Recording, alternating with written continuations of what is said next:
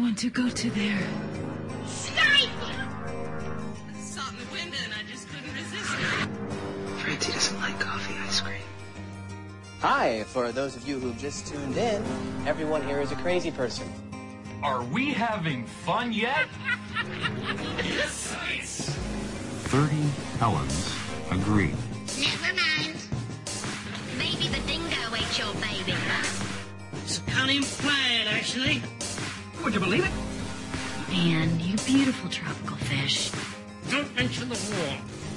Clear eyes, full hearts, get loose. Hello and welcome to the Televerse, Sound on Sight's TV podcast. This is Kate Kulzick and I'm joined as ever by Sean Colletti. Sean, technology, right?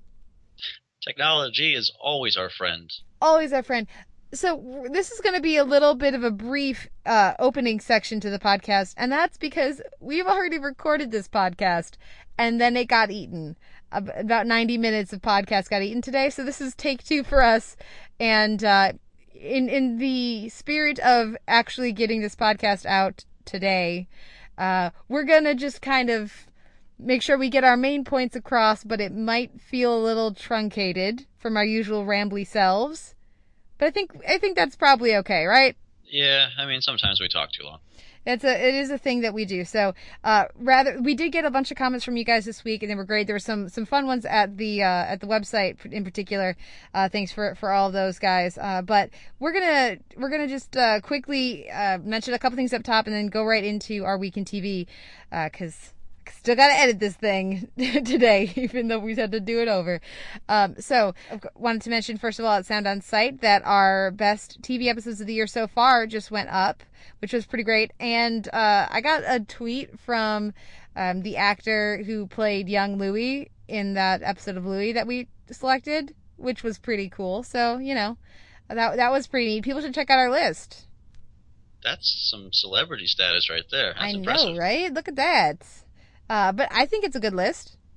It's a great list, yeah. I mean, it, it does represent, I think, the best of the best. So Hannibal's on there. Woo! Well, of course, Hannibal's on there. This year's the season's been ridiculous in a wonderful, wonderful way. Um, so that's up at Sound on Sight, uh, and then also uh, this is of course our Comic Con preview episode. So uh, we will have uh, I will be speaking with a special guest this week. Guys, my sister's uh, coming on the podcast. It took 150 episodes for me to find a legitimate reason to have my sister on the podcast, and she will be journeying to Comic Con with me this year. So we're going to break down a, a look at uh, all the different TV programming and panels at at uh, Comic Con this year, and that'll be at the end of the podcast rather than our, our typical informed opinion segment. Uh, I'm very excited uh, for for to be able to share Comic Con with her this year.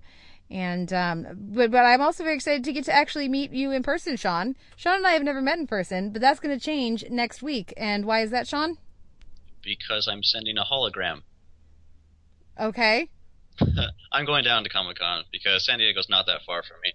So we're gonna have a good old drinking podcasting time. Well, I shouldn't say we aren't currently planning to to record a podcast, uh, but we will be hanging out with several several other podcasts at uh, Dublin Square Pub, um, which is on Fourth Street, I want to say in San Diego, and that's going to be at the Criterion Cast and Warner Archive, and of course our friends over at Battleship Pretension, uh, their meetup. So we'll be there, and if you guys are in San Diego for Comic Con or just around, you should drop by it would be cool to to meet some of our listeners. So if you're in the area, we would love to to uh, share uh, raise a glass with y'all. So uh, that is coming up this next week. Dear Lord, how the summer has flown. Uh, what else is is new? Anything else we should mention up here at the top, John?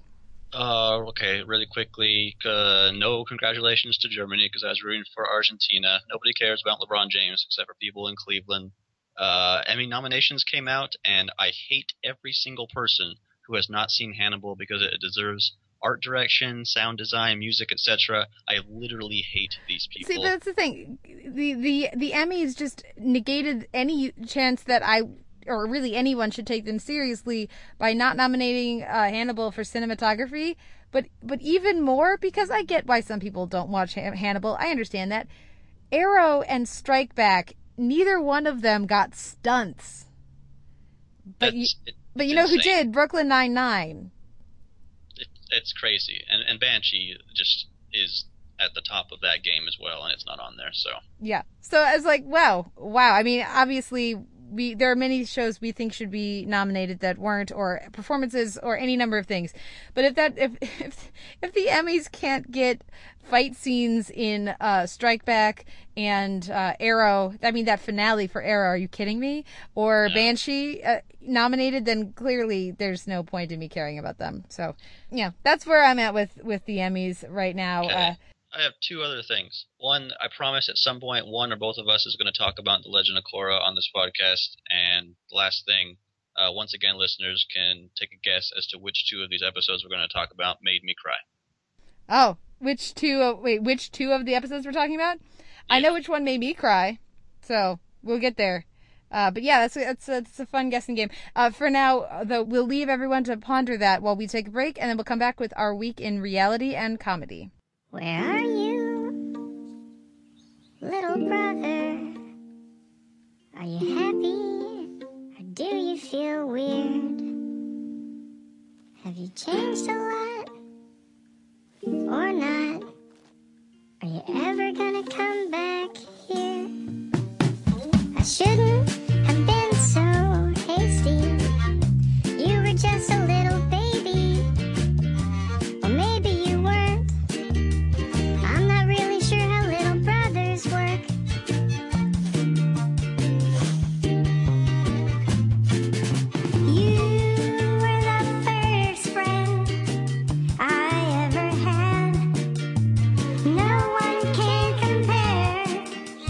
Together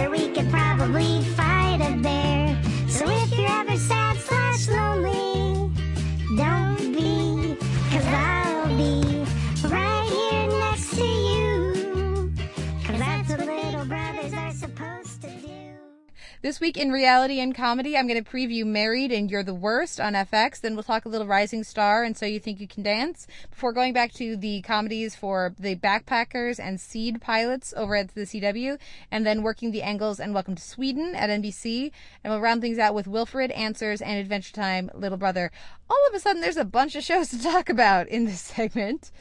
Um, let's kick it off with our previews of Married and You're the Worst.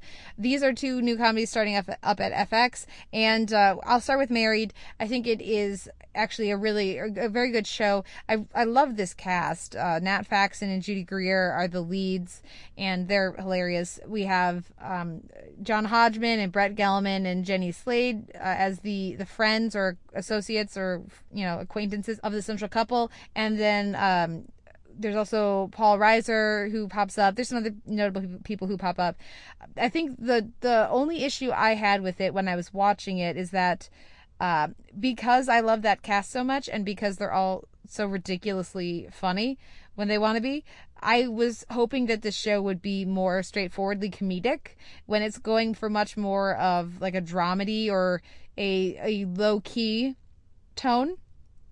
There, it's it's much more interested in some of the realities and the mun- mundanities, if that's a word, mundaneness. What's the word, Sean?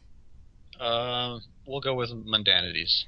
Yes, of of life as a late thirties, early forties something, uh, with get with kids and struggling to make ends meet. Uh, there's certainly some really funny stuff, but I was, I guess, hoping for a laugh riot. But that's not the show's fault that I wanted it to be something else. Uh, it, it for what it's trying to do and trying to be, I think it's doing a very good job, and I'm sure there are a lot of people who will really enjoy it. You're the worst. I also enjoyed. I think I liked it more than a lot of other people. For Married, I saw the first four. For You're the Worst, I've seen the first two, and uh, with with You're the Worst. I, I'm a sucker for romantic comedies. Listen, listeners to the Televerse will know I'm willing to give a romantic comedy. If I like the leads, I'm willing to give that show a lot of leeway to find its feet. And um, this has the central premise of two potentially terrible people meeting and uh, maybe falling in love, but it's an unconventional kind of thing because they don't believe in love and it's you've seen this romantic comedy before. I, am I'm, I'm almost positive, uh, but I do like the leads. I like um, the little details of the world. I mean, they do stuff that you've seen before. That they there's a precocious neighbor to some extent, kid. Sorry, I should say there's a precocious uh, child who lives nearby who drops by to play video games. Uh, with one of the, the main characters, uh, you know, so the, it's not something you haven't seen before, but I still enjoyed the episodes that I watched for the most part. Um, as for you know, I'm going to be at Comic Con the next you know next week, and then I'll be at a family vacation the week after that. So I'm not going to have a lot of time for TV. If I hadn't already seen the next couple episodes, I don't know that I would uh, carve out time to make sure I stayed caught up with it. But uh, but I, I think people should check out the pilots. It's very indicative. If you like the pilots of these shows, I think you'll you'll like the show and you'll get a sense of the tone that it's going for. So are you going to check them out? Uh, yeah, I'll check out the first episodes at least. Sounds good. Well, let's move over to reality and how are things at Rising Star? Not great, Kate.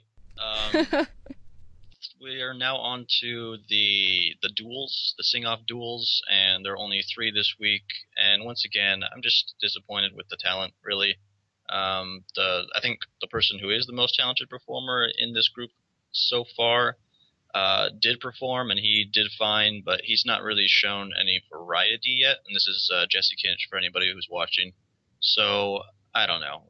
I, I don't really know what happens after these rounds, and if it just goes into more sing-off battles until it's just one person left. But again, this is a really, really talented uh, experts panel, and minus Kesha and uh, Josh Groban, and it, I just wish that they had a better uh, group of singers to be working with, I guess. So I will reluctantly finish out this season and then probably never tune back in if it gets renewed. How many more episodes are there? Do you know? Um, so there's two more of the sing offs, and after that, I they said quarterfinals after that, so I'm assuming so four, and then two more, and then one, so seven more after those. That is a lot of episodes to stick with a show that you don't particularly like. Well, it's the summer, and you know what? You're right. There's there's no reason to justify it, so we'll see what happens. I'll probably lose my sanity. Well, eh, that can be fun too, and eh, goodness knows, uh, Simon and I covered uh, True Blood uh, for years on this podcast for the you know past two summers before I was willing to cut the cord and just listen to you talk about it this summer. We'll get there though. Let's talk about So You Think You Can Dance for now. We had our first cuts. What did you think? Did you agree? Uh, I was mildly sad to see Nick go, even though he wasn't super impressive this week. It was like this weird cosmic coincidence that all eight of my favorite uh, performers up till this point got paired off in the first four routines, so that was really unusual. But uh, I really liked uh, the Rudy and Tanisha routine that opened up the show. I thought that there was a lot of passion behind that and really strong performances, if somewhat uh, technically imperfect. After the the performances that week, I mean, you couldn't send Serge home, I don't think, for that for that routine, and you certainly couldn't send Casey home for that tango. So when Nick just really didn't rise to the challenge. I, I don't think there was another choice there as much as I did also enjoy Nick. I was surprised to see him on the bottom. Who do you think of the guys is most likely to be in danger this coming week? Um, I've not followed the show obviously, but in other competitions it seems like they tend to be recurring, so I wouldn't be surprised if either Serge or who's the other one?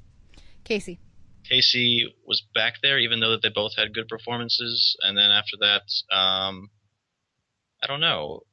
The both I think both of the performers who had to do the the phone one are going to be in danger because that wasn't great.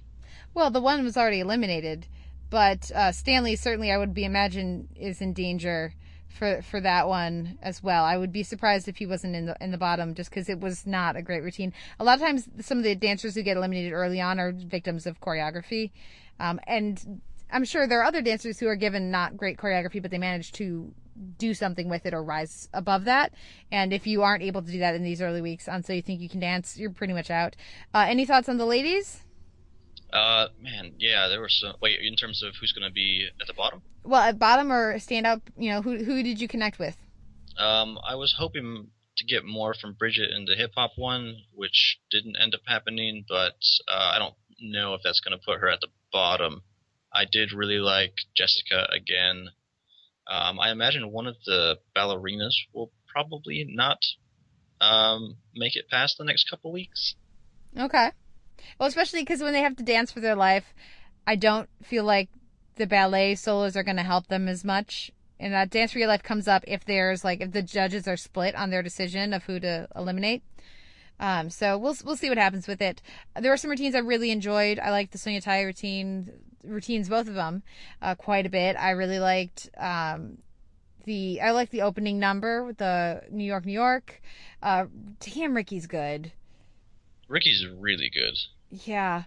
Uh, but but on the whole, you know, I'm, I'm enjoying the show even if I don't have super standouts, uh, especially with the women. I don't have that many people I particularly feel strongly about. In general, I think it's a strong cast, but uh, I, I'm hoping for maybe for some better ballroom moving forward. I'm I'd like to get you know I like ballroom. Let's let's see some just completely badass ballroom numbers. I, I loved the Argentine tango this week, but so far that's the only standout ballroom number for me all season. Yeah. Also, shout out to Emilio in the opening act who was swinging the bat around. He's just so good at his jumping. He is very good.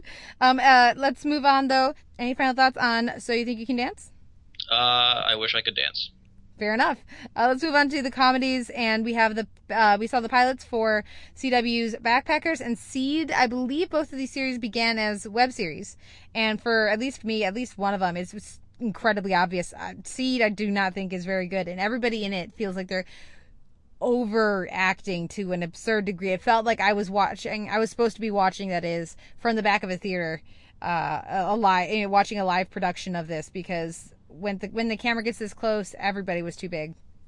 Yeah, these both have very ridiculous premises that are very sitcom Seeds, I think, is more egregious at that. Um, and as such, I think Backpackers probably looks better by comparison. Um, although I thought that just generally it was a bit stronger. So.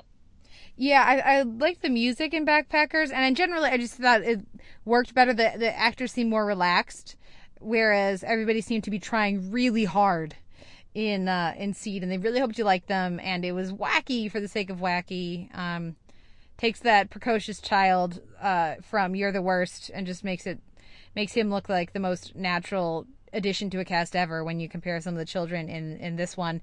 Um, I, you know, if I didn't have a million other things I should be watching, maybe I would watch another episode of Backpackers. I mean, I have another screener. I have a screener episode for both of them. I have the second episode, but I just I don't have the time. I'm not cutting the time out of the rest of the stuff I have to do to make sure I watch these. So I can't really recommend that other people do the same.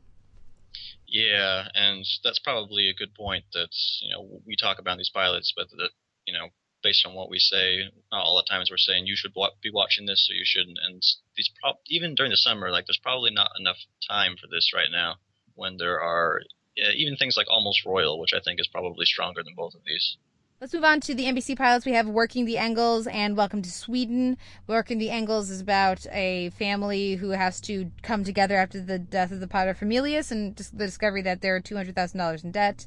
And Welcome to Sweden, uh, an American moves to Sweden to be with his girlfriend who has a job there, who is Swedish and meets her Swedish family, and culture clash. Uh, now, did you see any connections between these two series the way that we saw connections between um, the the sperm donor comedy seed and the uh, the young people traveling comedy backpackers? Um, there probably are some slight ones. I'd say that uh, working the Engels is louder, and um, Welcome to Sweden. I don't know. Welcome to Sweden has a an interesting aspect, international aspect to it, I should say, because it genu- genuinely does have subtitles, which um, a lot of shows, even off of the networks, you know, will just have people speaking English in an accent or something, but it really commits to that aspect. But yeah, these are, I guess, two maybe family aimed comedies that work okay-ish and have a couple good performances here and there. Yeah, I, I, like a lot of the cast on, on the fringes of these. I certainly uh, enjoy uh, much of the cast of working the Engels. Um, know, it's nice to see Colin Mochrie show up and Andrea Martin, and we both really enjoy Kacey Rohl, of course, on on Hannibal. As for uh, as for Welcome to Sweden, I just love Lena Olin so much on Alias. It's nice to see her in a different context and to get to basically just have her on my TV again. Um, but uh, in general, I, I think these are fine. And I think they could grow into something more. But again, I still haven't watched Orange is the New Black season two more than a couple episodes. And I really should be watching that and not more of this. So I think if I didn't have cable, if I didn't, or if I didn't have, you know, a list of screeners or, or Netflix that I should be watching, then maybe I make, as I would certainly make more time for these than either of the CW pilots. But, um, you know, or if you're looking for to kill some time, fold some laundry, I think these are good for that. But I wouldn't say that people should seek them out. Yeah, I think of these four, I'm most likely to stick with working the Engels, and that's just out of Hannibal loyalty. Yeah. Well, any other thoughts on these pilots, or shall we move on to Wilfred? Let's move on. Next up is Wilfred and Answers, and uh, you know I always enjoy when Wilfred does trippy. I think they do it very well. I think Elijah Wood, he's just he's very good at what the hell is going on face. we get a bit of that, but more importantly for me, we also just get some more humor. And that really, that really helped. Uh, you know, I like when we get the, you know, the, the when when Wilfred is eating the dog food, hints of salmon. Why am I still doing this? Uh, that that resembles things I've seen dogs do. Uh, what did you think of this episode? Uh, it was good for the reasons that you've mentioned. Uh, also, the presence of Rutger Hauer is almost always a great thing. Um, the shooting of it, and I don't know if this because I was watching it late at night. There's some there's some shots where it's it's more obviously trying to distort perception, and then there's there were some that seemed like normal shots except squeezed in, so everything felt or looked slim. And I don't know if that was just me, but it was definitely a good episode in terms of bringing in that trippiness that that Wilfred sometimes does. How'd you feel about uh, the answer we get at the end? I am not convinced that anything that we have is an answer, and you know, Wilfred might be the trickster god. He might be the the god that's supposed to lead uh, Ryan to happiness, and he might just be neither. So I don't know. I mean, there's still what half of a season left for this to go, and so I imagine that they're going to be pulling us in a couple more directions. But um, I guess that dichotomy is something that I find interesting. I I get tired of the constant retread of, "Are you out to hurt me or are you my friend?" Because they they do keep. I wish they would just have Ryan decide and commit to it, and stop asking Wilfred the same three questions, uh, or doubting him, being suspicious of him in the same way. Um, however, that being said, I laughed more. I enjoyed this one more, and whichever way they go with um, the answers, they seem very interested in. Uh, I I don't really care as long as I'm not laughing, so I will give it to them. It was definitely an improvement for me. Let's move on though to Adventure Time, which is our final show this week in comedy, and the episode is Little Brother, all about uh, Shelby and uh, the whose tail gets cut off, and of course, be, being a worm, uh, becomes the little brother. What did you think? I thought this was the best Adventure Time that I've had the privilege of talking about on this podcast so far. So yeah, I was a big fan of this one. Um, Super he- cute. It was so cute. And this is not one of the episodes in which I cried, but it had all the warm fuzzies and just a really nice use of the very short um, time span to cover like a full story, and that's always appreciated. And I mean, people will have heard the song leading into this section. I love the the the, the tale, you know, of kind of song that we got, or the the moment uh, realization that we get from Shelby. That was pretty great, and uh, I, I really enjoyed the narration that we got at the end too. I wasn't expecting it, but I thought it fit really well, and um, yeah, Adventure Time is great. I don't have anything else to say. What, what did you like the Rat King? Yes, good lord. No, that whole like series of trials was fantastic, and it wasn't like uh, Kent was the name of the the brother. Mhm. Is that right? Yeah. He wasn't just like going to these places and being the typical hero archetype and uh, denying certain pleasures because of a really noble aspiration or anything. It's just because he has only been living for so long and doesn't care about these kinds of things. So that that was hilarious. I loved. Uh, uh, well, I was only born yesterday, so I don't really have a sense of my own mortality. So I don't really care about. Oh God, that was delightful, and I also really like the little. It's a little touch uh, of you know he's drunk. Dr- he's drunk the dew of the tree, so he has to return or whatever. I, I love how she's like. I'm not sure. I don't know that I believe him, but I think maybe he just wants to live his own life, you know, which I, I think is such a great little twist on that and really delightful. Um, Adventure Time is the best, guys. You should all be watching it. Any final thoughts? That about sums it up. Well, then, what wins your week in comedy and reality? It's going to Adventure Time. yeah, this is like a slam dunk for me. I really enjoyed the episode, uh, and it was just it was adorable. I I hope I get to see some little kid in like a Kent outfit at Comic Con because it would be super cute. Just th- I'm just throwing that out there to all you cosplayers with children. This is this would be a good one. Uh, that wraps up our week in reality and comedy. So now we'll take a break and come back with our week in genre.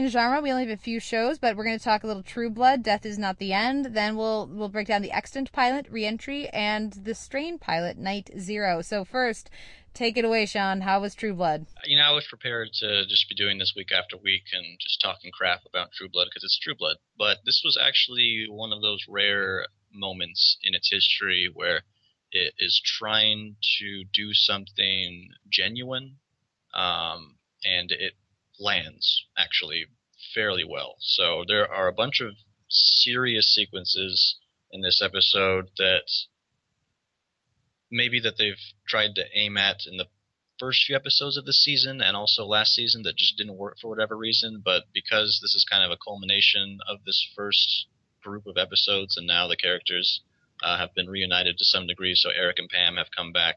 Um, there was just actually decent material here, uh, especially regarding Jessica, who has been purposely not feeding because of accidentally uh, killing the three fairy sisters last season. So this, I have, I probably do have bad things to say about this episode, but I feel like this might be the only time this season where I'll have positive things to say. Well, like we've said before, they have a super talented cast. So when they give them stuff to do, they're going to deliver. And I'm glad to hear that uh, that this was a, good episode, a more interesting one, and certainly one that was aspiring to more. Uh, when when when True Blood aspires to more, it is when I usually enjoy it the most. Um, so that that's great, and hopefully hopefully they'll turn it around. That'd be that would be wonderful. It would be, yeah. Highlight of the episode, just really quick, is the flashback to the inception of Fangtasia. Ginger was actually the person who came up with the name, but then Pam glamored her and took credit for it herself. Oh man, I, that, that makes sense. So I buy it, and just for the money wise, I'd see why Pam would do that. But uh, I, I always like Ginger. Um, let's move on to Extant, which had its pilot reentry.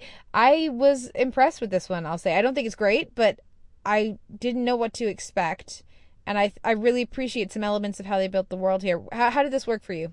Uh, it's interesting. I don't think that I liked it all that much. There wasn't anything that I actively disliked. I think uh, the central performance here is good.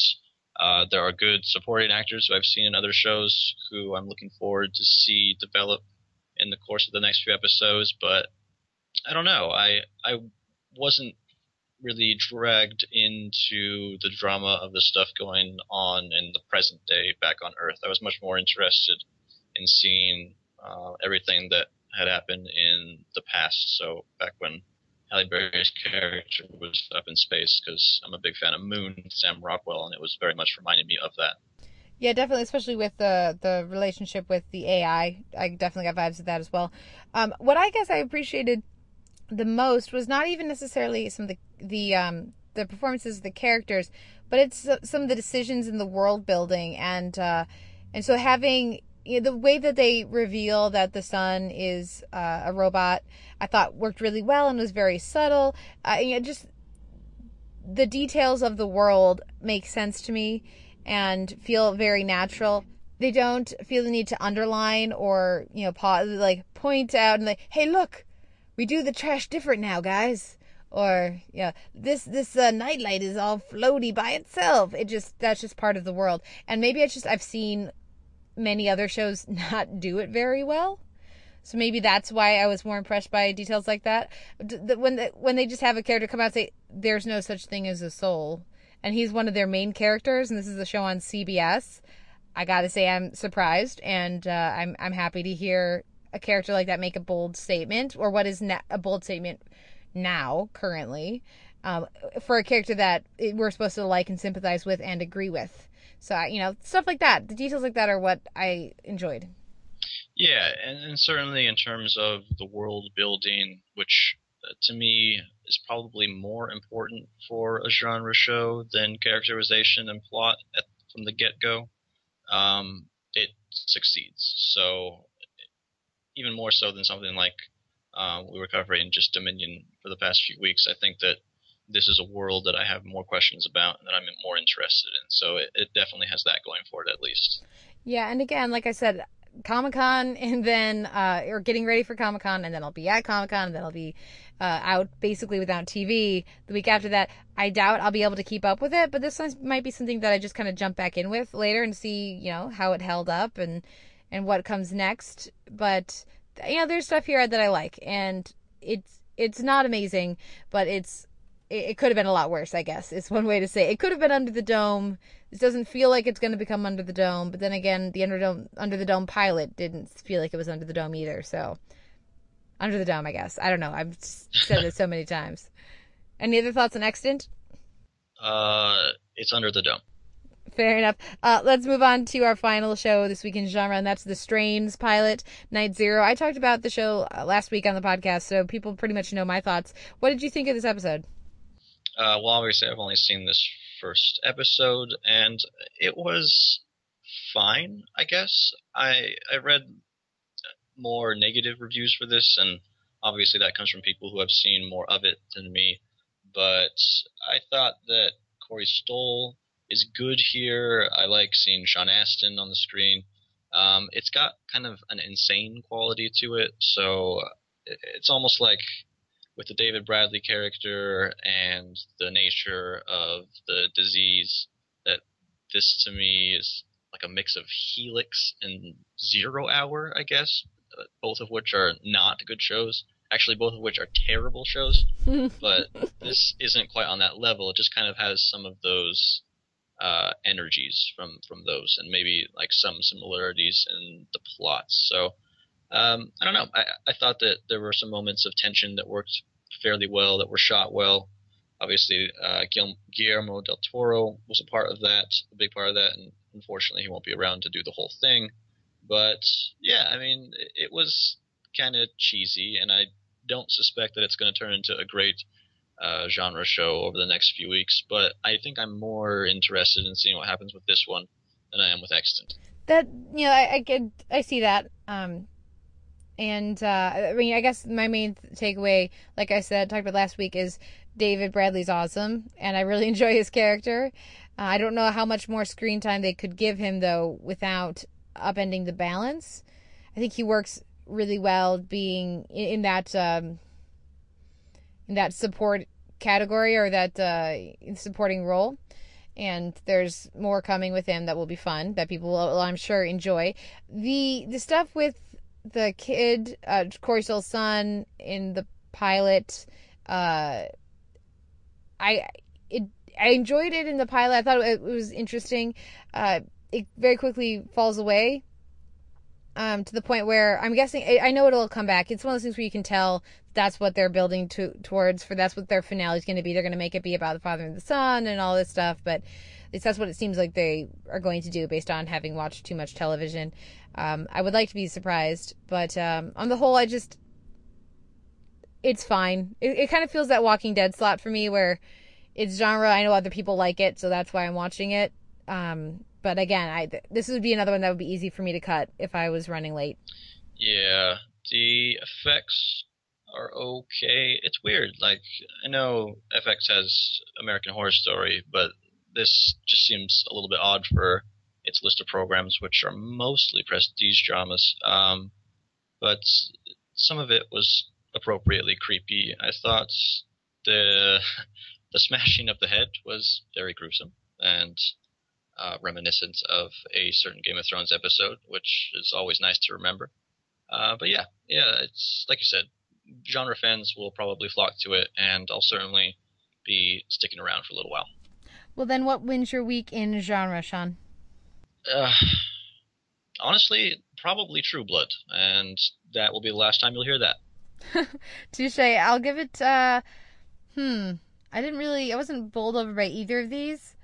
Um, but I guess I had higher hopes for the strain, and so it was more disappointing. So I'll give it to Extant. Yeah, that's entirely FX's fault for being awesome. Yeah, that's what they get for just being the best for most of the time. Um, but with that, we'll take a break and come back with our week in drama.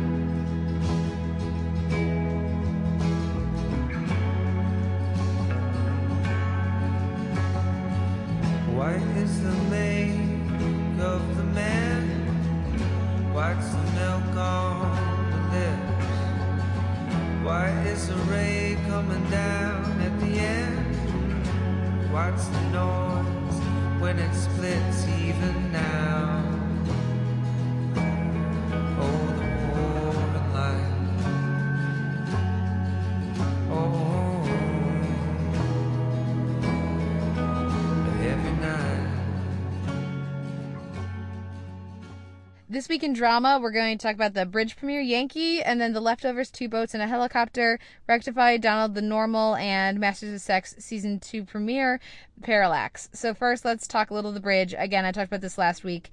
I'm uh, not enthused about what I'm seeing so far in season two, um, as much as I do really enjoy the characters. Uh, how did uh, how did this premiere work for you?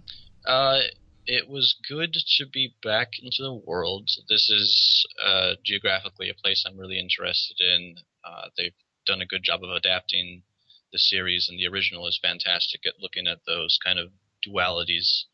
Um, again, Diane Kruger and Demián Bichir are just fantastic in this, uh, in both of these roles. Uh, that mostly comes when they're on screen together, though, and there was less of that in this premiere, which is fine. I'm really glad that uh, Matthew Lillard and Emily Rios are bumped up to series regulars here. That was totally deserved.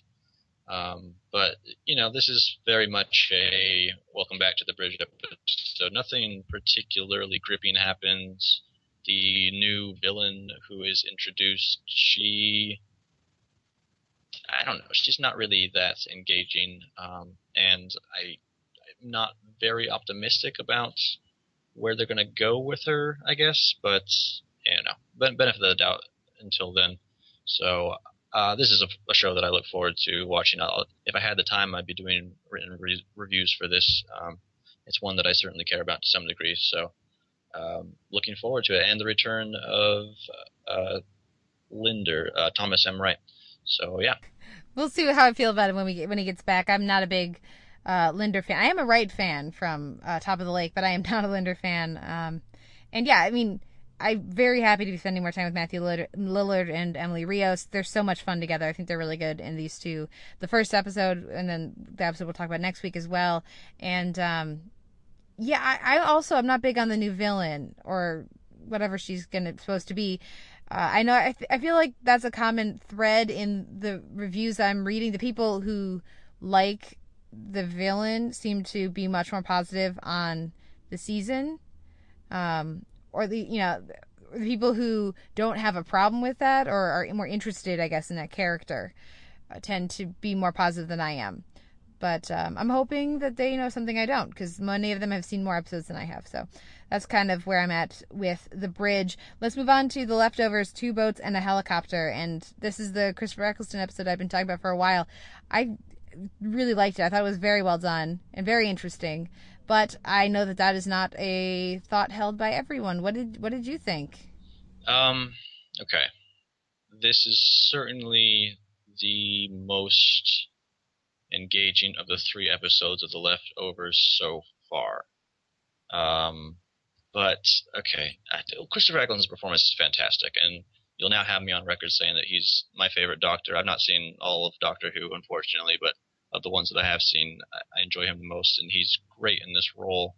It just feels like this episode was a little bit emotionally manipulative, and probably a little bit is giving it more credit than it deserves there. So it, it was verging on places that I was uncomfortable with. Um, the story was very heartfelt in many places. Uh, I like that character. I like the situation around that character. The same thing uh, I would say about Justin Theroux's character once we got to know all the details around that. So this world is populated by people that I'm interested in. It's just not there yet. I don't know. There's got to be something on the other end of all of the misery that like really gets me engaged more, I guess. Yeah, and I don't have an answer for that because I, I, I see what you're saying. I, I totally see what you're saying. Um, it's not bothering me right now, and that's I guess all I can say because uh, I I liked this episode. That was really good, and I I'm not sure what the show has to say about hope and uh, higher powers and all of that. Why give this guy this money, the universe? uh, to knock him out and have him get to you know have have his church taken away. Um, so it made, but it's making me think, and it's making me ponder these things. And what is you know now he's got a giant stack of cash. What is he going to do with that? And is that going to shape anything? Is he going to just bury it? Should he? Is it was that a punishment for him having hurt the guy? You know, like why? it's making me think about all this and the morality of the show and what kind of psychological or moral quandaries that that character is finding himself in. And as far as I'm concerned, that's that's enough for me. But I completely understand if it's not for other people or if the misery of the world is getting to be too much. And you know, I have to absolutely give it credit for being an interesting failure if that's what it ends up being is a failure. That's way better than playing it safe and not being um, unique in any way. So I, I would much rather finish the leftovers having thought, oh wow, well, that was really interesting in many ways. It just wasn't my thing. Um, than to have it. Well, I quite like True Detective, but that was a show that didn't necessarily take a whole lot of chances, and I feel like Leftovers is doing that at least. Well, speaking of taking chances or surprising us, let's uh, go over to Rectify and Donald the Normal. I was not surprised to find this a beautiful and, and again another really amazing episode. I it made me cry. I'm guessing it's made you cry because Ugh. damn. Uh, but I was surprised to meet the people that we do, and then I was surprised that I was surprised because it makes sense. Um, but just the handling of you know all the different people that that Daniel interacts with in in the episode, I thought was great, and also the um, you know the what we get with the, what we get with Ted Jr. and the very stark reminder of the violence that Daniel is capable of in, currently because it's only been a couple weeks. Um, at the same time, so underlining his his gentleness at while at the same time reminding viewers starkly of his assault of Hetty uh, Jr. I think was a very distinct choice and one that I'm glad that they made. Yeah, that violence comes out in a really unusual way at the end of the episode as he's tearing apart the kitchen. Um, the way that that was shot and the sound design that came with it was really upsetting because it was a lot of almost Hannibal-esque percussion, and it just made you feel really on edge, and that was very effective. Again, like you said, at reminding viewers what Daniel is capable of, even if it's not totally on the surface, even if he's not being um, violent in the strictest sense. But yeah, that that scene where Daniel goes to see Kerwin's family is just ridiculous. As soon as the mother asks if she can hug him, and it's, I just lost it. I lost it, Kate. Uh, yeah. I just the, for me it wasn't that moment. It was what came later. Their conversation. I just it was one of those things where you just kind of realize you're crying. You don't really know when it started, but just like you're not like sobbing or anything, not like super emotional, but just it was incredibly affecting and the, the performances and i don't have the names in front of me unfortunately technology um but the performances from from those family members uh, I, i've seen the i'm assuming brother i've seen that actor before quite a bit but i don't know that i'm sure i know that the mother character the the actress but i don't you know nothing's coming to mind off the top of my head. Um but they were both tremendous and watching i mean aden young is so damn good too watching them all interact. It was truly beautiful beautiful beautiful and beautifully simple television and that does not happen easily it really, really doesn't. You know, this, of course, being on Sundance, its closest comparison is uh, art house cinema, and even then, like this is, it just stands out in such a wonderful way, and the fact that they can pull off these kinds of sequences several times each season. Um, there's been at least, I think, three off the top of my head that I can think of from this season alone that have just had this kind of emotional impact. It's it's unheard of, you know, and it, it makes Rectify one of those necessary television series to be watching. Like uh, we mentioned, the Emmys at the top of the hour, and this obviously was not nominated for drama series, but this is easily one of the six best drama series on television. Yeah, and there you go. I mean, it's it's, it's a tremendous show.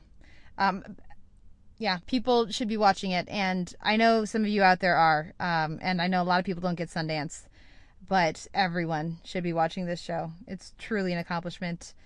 Um, yeah, that's all I have. I don't have anything else. I just I'm just gonna keep glowing. So, uh, shall we move on to the Masters of Sex premiere? Let's do it.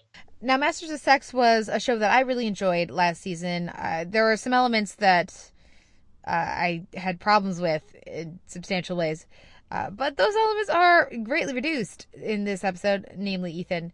Um, I, I thought it was a good premiere, uh, and I'm very glad to be back in the world of this show. What did you think of season one, and how did you think season two followed on, or lived up to, or bested, or maybe disappointed you?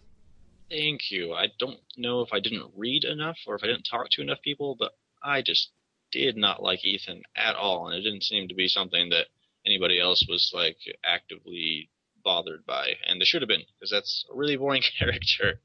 Um, yeah, the first season of Masters of Sex, I think a lot like uh, Broadchurch and The Americans and Orphan Black, was uh, a season of television that critics tended to like just a little bit more than me. Um, certainly, really interesting in terms of the material, and the central performances are fantastic. The supporting performances are fantastic, and the best of what I liked about season one is here, and the worst of it is not. I was really impressed with uh, with this season premiere, and because obviously by process of elimination, this is the other episode that made me cry.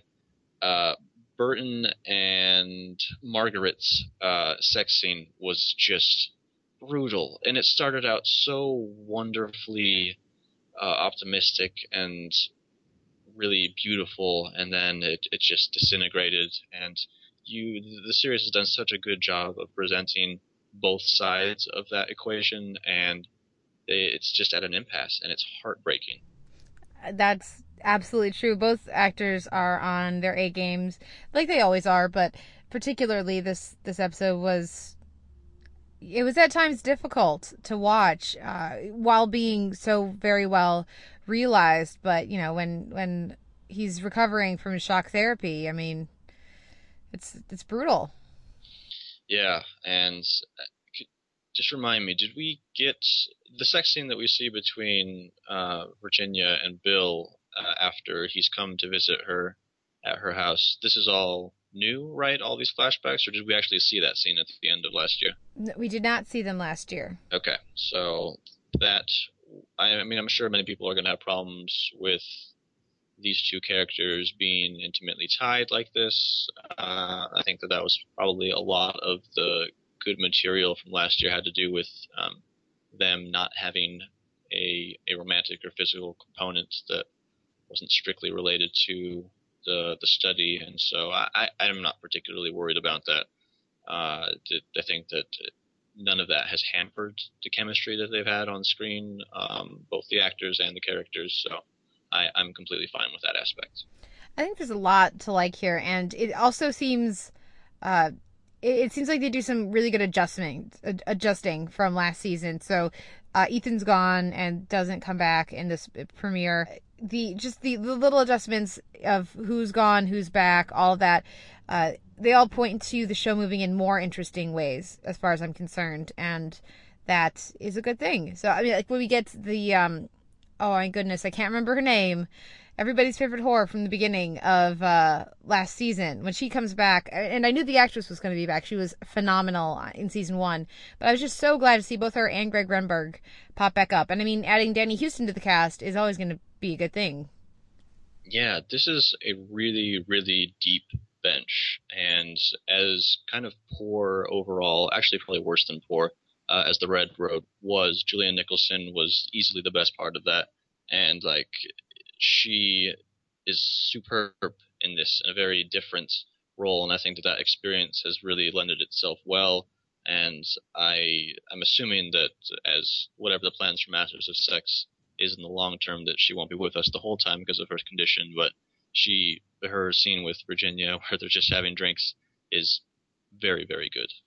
Certainly, and uh, I the one the one person I am sad to see go of this main cast is Ann Dowd as Master's mother, uh, but you know she's busy with leftovers and apparently everything. She's been on everything recently, uh, but other than that, these are these are good adjustments, and uh, these are very interesting topics of conversation that I'm glad to see portrayed in such a such an intriguing way.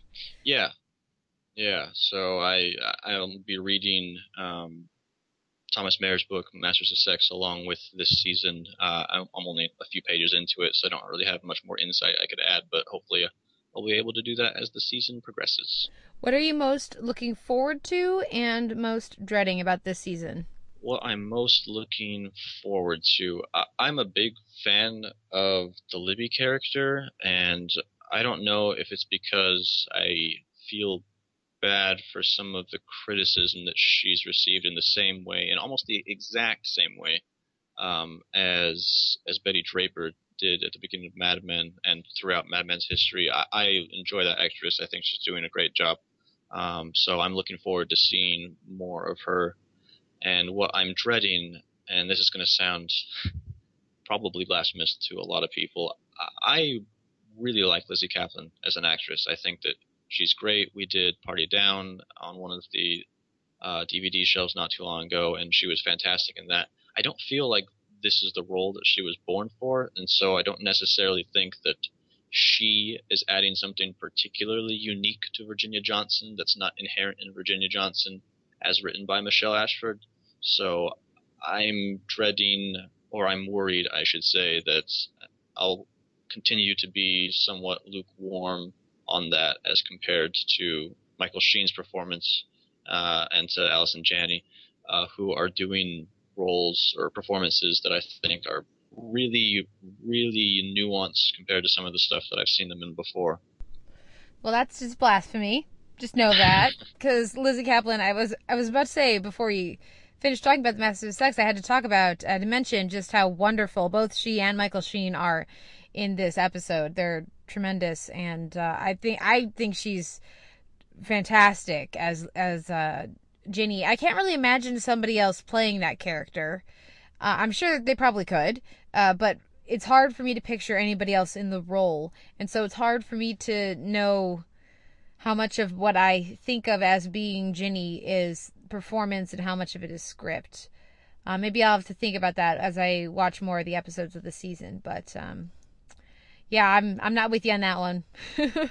Uh, well, we're gonna have to disagree on some things, right? yeah, so it makes things more interesting. Um, but with that in mind, what is your what wins the week in drama for you? This is so difficult because The Leftovers had its best episode, but Rectify and Masters of Sex were both fantastic. Um, I think by virtue of surprising me by how good it was, I'll give it to Masters of Sex. I mean, this is not even close for me. I really did like the Masters of Sex premiere, but I mean, definitely rectify. Uh, as far as I'm concerned, just I'm back. To, I'm glad to be back watching it week to week, but we'll have to see if I can keep it up when uh when I'm at Comic Con and on vacation. I'm hopeful. You know, if I have to cut away other shows, I will, and I'll keep watching Rectify. But uh, uh, that is going to be tricky over the next couple weeks. The podcast should continue to go up as uh, as normal on Tuesdays, um, or Tuesday nights, more accurately. But uh, you know, a little patience if it's if it's you know about 11:59 p.m. on a Tuesday for these next couple of weeks. Um, if you're going to be at Comic Con, I've already said it, but uh, come to the meetup on Thursday night. We'll t- plug it one more time next week, and uh, I'm, I'm looking forward to a lot of fun there. We're going to have our Comic Con preview next, but before we do that, a few show notes. You can find a post up for this episode at soundonsight.org where you can leave us a comment and let us know uh, what, what you were watching this week and what you think we should check out. Legend of Korra, we got another uh, plug for Utopia as well uh, today. I really need to make time for that. You've watched it by now? Uh, I've watched it a couple times. Yeah, Yeah, it's it's that good, isn't it? it's very stylistic, and I think that you'll like a lot of it. Yeah, well, I look forward to hopefully having time to do that. Um, but let us know what else I should catch up with, and Sean as well. Uh, you can also like us on Facebook to follow the goings on at Sound TV, and you can of course email us the televerse at gmail.com. Uh, you can also find us both on Twitter. I'm at the televerse, and Sean, you are. At Sean Colletti. And where else can we find your work online? Aside from soundonsight.org, you can find me at tvormine.com. And you can find me uh, as at Sound Inside, of course, as well as at the AV Club, reviewing Blackadder and Spartacus season one this summer. Having so much fun with those. Uh, Sean, what is our question of the week? Uh, question of the week. As I mentioned, I'll be reading Thomas Maier's book over these next few weeks. Well, probably a lot sooner than that. Um, but just out of interest, what is everybody else reading right now, if anything? Oh man, I'm so behind on TV. I'm not reading anything. Though I did just get the Ad- Adventure Time Encyclopedia uh, as a birthday gift for my sister. So I will need to probably bust that out maybe during one of the lines over at Comic Con this weekend. Because cause I remember the panel for that uh, from Comic Con last year, and it was an absolute blast. So maybe that's what I'll be reading next. That's a very good birthday gift. Yeah, she, she's she's good. She's she's the best at gifts. I'm terrible at gifts. I never know what to get people, but she always yeah. I just poke her and she tells me, and then I get that, and then, then I look good. It works out. That's a good relationship, yeah. Yeah, it's super handy. Well, and I look forward to you all getting to internet or podcast and meet my sister right after this. So we'll take a break and come back with my sister Maggie to talk about uh, Comic Con 2014 and all the various TV panels that will be happening over the course of Comic Con. So we'll be right back after this.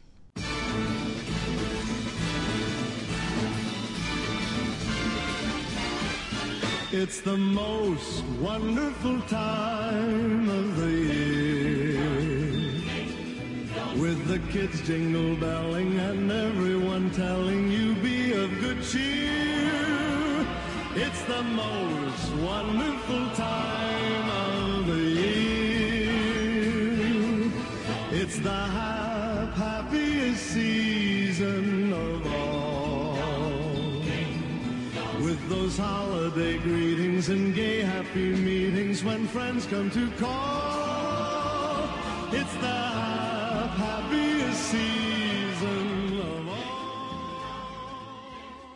We're back with the Televerse. This is Kate Kulzick, and this year we're doing something different for the Comic Con preview. I'm glad to uh, say that I will not be at Comic Con alone this year, as, well as there being several other contributors to Sound on Sight who will be in attendance, who I'm excited to meet. Uh, and of course, Sean will be joining myself at the uh, Battleship Pretension Warner Archive and Criterion Cast meetup, and that's on Thursday night. We'll talk more about that later. My sister will be joining me at Comic Con, and I'm very happy to introduce to everybody my sister Maggie. Hi, Maggie. Welcome to the podcast. Hello. How are you? I, I'm doing pretty well here, and uh, so we thought we would uh, change up the the preview this year and actually have two people who are going to be there do the preview as opposed to one person who's going to be there and one person who isn't. So uh, we're going to go through night by night and talk about all the different TV related panels uh, that are going on at at, at uh, Comic Con. Now, Maggie, I will be attending the entire festivities. Uh, when which days are you attending? Yeah, Thursday and Sunday. So it'll be a, sort of a different experience. This is now my third year going, and for you? Uh, this is my first time. Super stoked to do this. So yeah. It's gonna be fun. Okay, well, on Wednesday night, which is preview night, which you will not be attending, but I will. There are two things that that happen. One is the floor is open, so if you want, any people want to go purchase uh, things from you know different dealers, that they can do that, or you can see the different displays that are being you know in the process of being assembled by the different people, which is you know it's also nice because there's fewer people there, and so you don't feel like you're going to be trampled.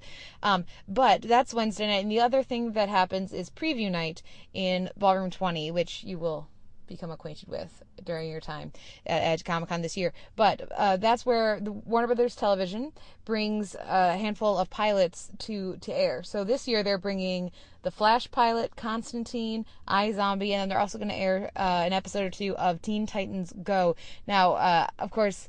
I talk about TV way too much every week. You are a TV fan, but are you familiar with uh, the these pilots that are coming up this year? The Flash, Constantine, and iZombie.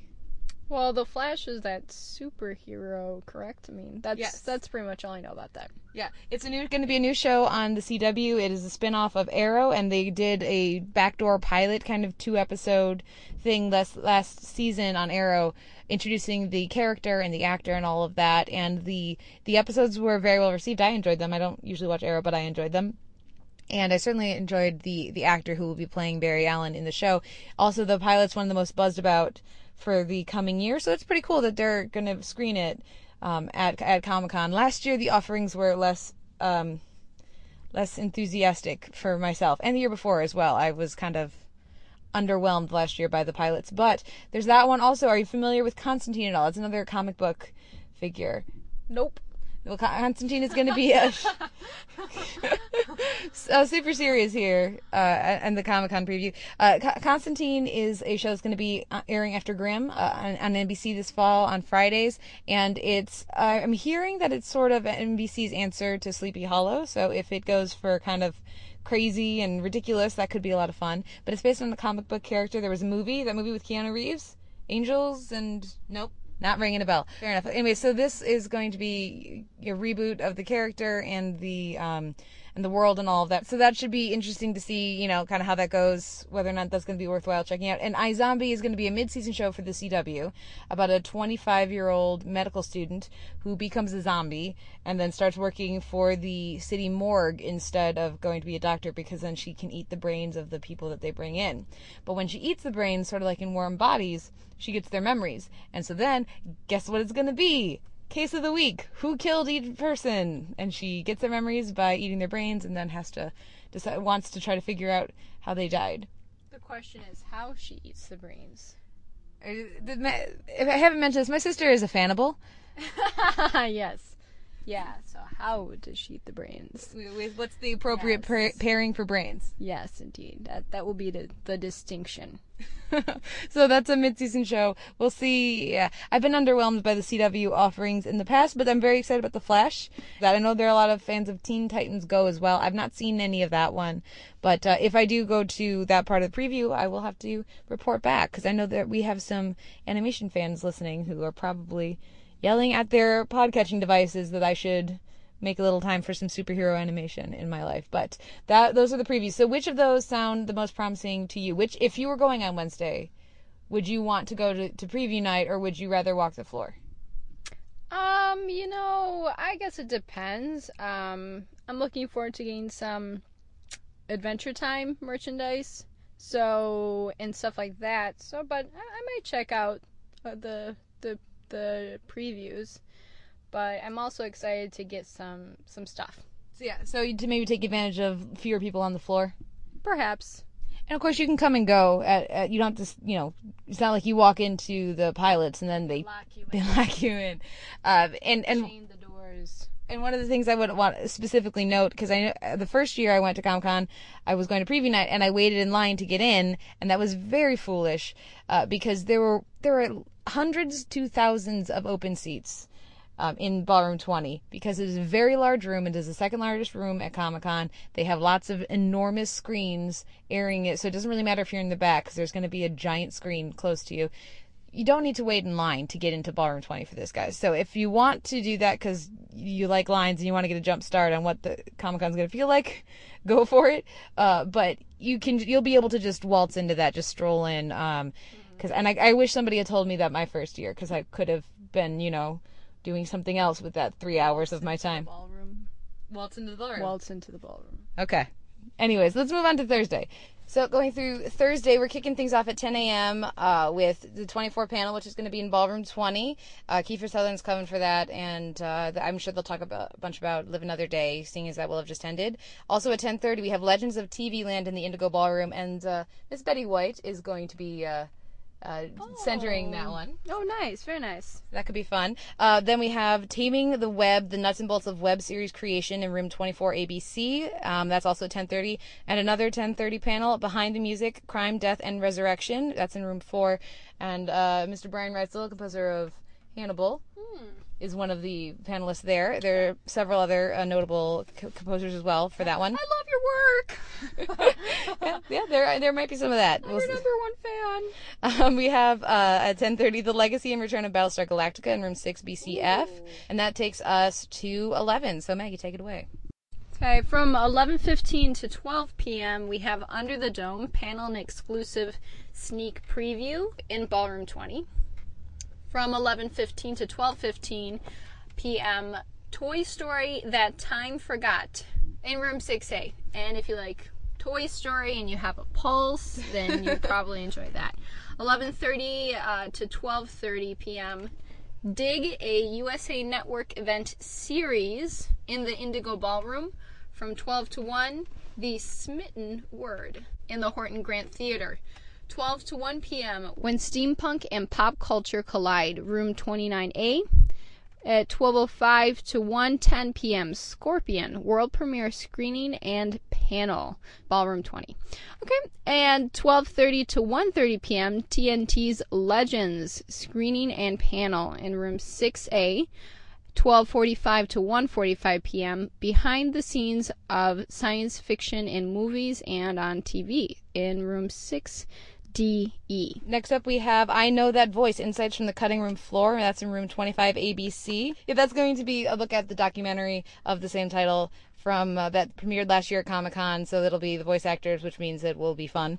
Voice actor, voice actors on a panel equals good times, as hopefully you will get to experience this year, Maggie. Um, then at 1:15 we have the Strain panel, an exclusive sneak pre- preview in Ballroom 20. 1:30 to 3 we have Key and Peele and introducing Moonbeam City in the Indigo Ballroom. We're Key and Peele fans, yes. Yes, indeed. That should, I'm sure that'll be a lot of fun. Then at 1:45 we have the Last Ship season one panel in room 6A. Two to three Wander Over Yonder in uh, room 25 ABC, and also at the same time Beyond Cliches, creating creating awesome female characters for film, uh, television, and I'm guessing also comics. There, room 28 DE. 215 Greendale Forever, TV Guide magazine's tribute to Community, ballroom 20. 2:30 to 3:30 Meet the Flintstones, Meet George Jetson, Hanna Barbera Beginnings, tw- room 24 ABC, and uh, then yes, that takes us to three. Three to four, we have Outlander with author Diana Gabaldon. Yeah, that's the best I could do. Ga- Gabaldon. Uh, in the Horton Horton Grand Room. From three to four, the second annual musical Anatomy of a Superhero, bringing a comic book to life in the Indigo Ballroom. Ballroom. Uh, what's that?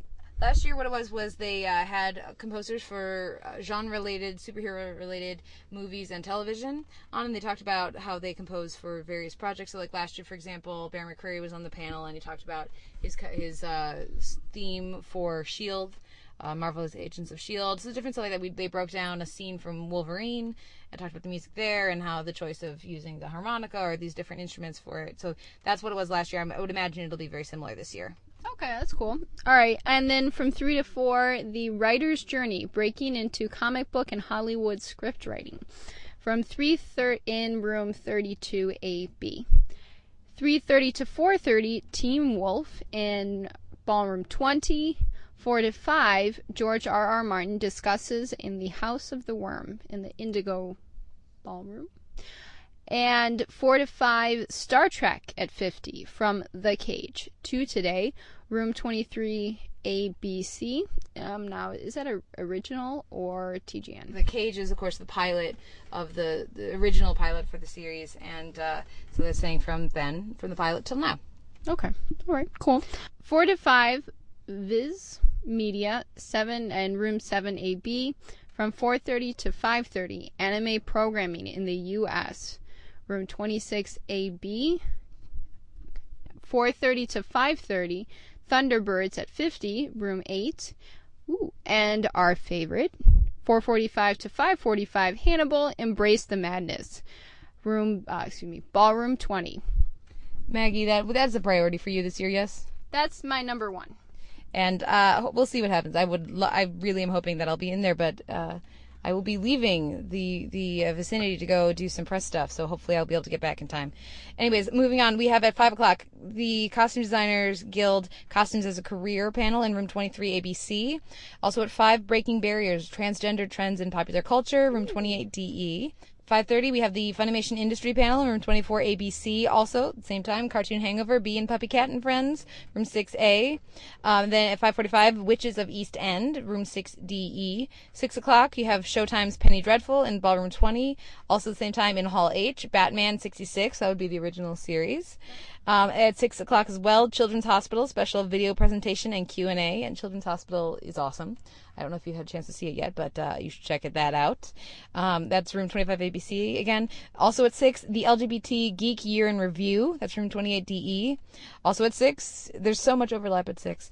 Um, the Heroes of Star Wars Rebels, room 6 BCF. 6.30, Firefly Online, Bringing Back the Verse, room 24 ABC. Now what's that about? That will be, uh, I think, talking about fan engagement with um, with Firefly and the fan community, and and maybe I'm guessing there's probably also gaming. Well, because originally they were planning on doing a trilogy, right? Oh no, it's not going to be about. No? No, no. There's no. No, that's not is happening. the signal out there? Uh, if only, if only. Um, we have at 6:45, Bad Hat Harry and Geek and Sundry gets spooked again, and that's in room 6A. All right, at seven, Scratch Lightning Strikes, room 28DE. Also at seven, Inside the Voice Actors Studio, room 30CDE. Again at seven, Robotech Industries panel, room 6DE. At 7:15 to uh, 7:15 to 8:15, Sharknado 2, the second one. Which is like the best title, right? That's pretty. Yes, yes. Because do you need more than that, really? Um, it speaks for itself. Room six BCF. 7:30 Star Blazers 21.99. Room 24 ABC. At 8 The Psychology of Cult TV Shows. Room 23 ABC. Also at 8 Tournament of Nerds. Room 5 AB. Okay, from 8 to 10:30 p.m. Rick Meyer's superhero kung fu extravaganza in room 6A. 8:30 we have Star Trek Ships of the Line, room 4 room 4. Uh what's that? That's going to be their look at the different ships over the course of history uh, of Star Trek. So comparing various um, uh, ships uh, from the series, and I would assume also from the uh, the movies. That'd probably be interesting to see how they've changed and if the evolution in technology has influenced the the design of the ships at all. I would imagine. Okay. Ooh, okay. At 8:30 to 10, Dr. Horrible's sing along blog. Oh. Sing along blog sing along. Uh, room 6 BCF. At 9, we have Cartoon Network Adventure Time. Come on, tell your friends. Royal Ball in room 7 AB. So now what we're gonna do, I'm gonna make you. What I'm gonna make you do is imagine, assuming one could teleport. So in this scenario, we are Nightcrawler. You don't have to. You don't have to worry about lines. But uh, and you're only interested in going to TV panels. No movies, no animation, no comics, no eh, you know fandom, no education. What are you know? Build your day. So what you're looking at the various panels that are going on. What would be your What would be your day, Meg? Can I have some overlap? No. Well, but what Gotta if- make the hard call. I would start with the legacy and return of Battlestar Galactica because I really enjoy that series. Um, so I would start with that, and I would like to see the Toy Story, but that starts 15 minutes or so beforehand. So you're gonna go late to Toy Story. I could go late to Toy Story. Okay. That time forgot. Okay. After that, uh, after that, I would probably go to I know that voice, insights from the cutting room floor, and then I, I might either leave early or go late to Key and Peele, after that. Oh, then I would either leave early or go late to Beyond Cliches, creating awesome female characters for film and television.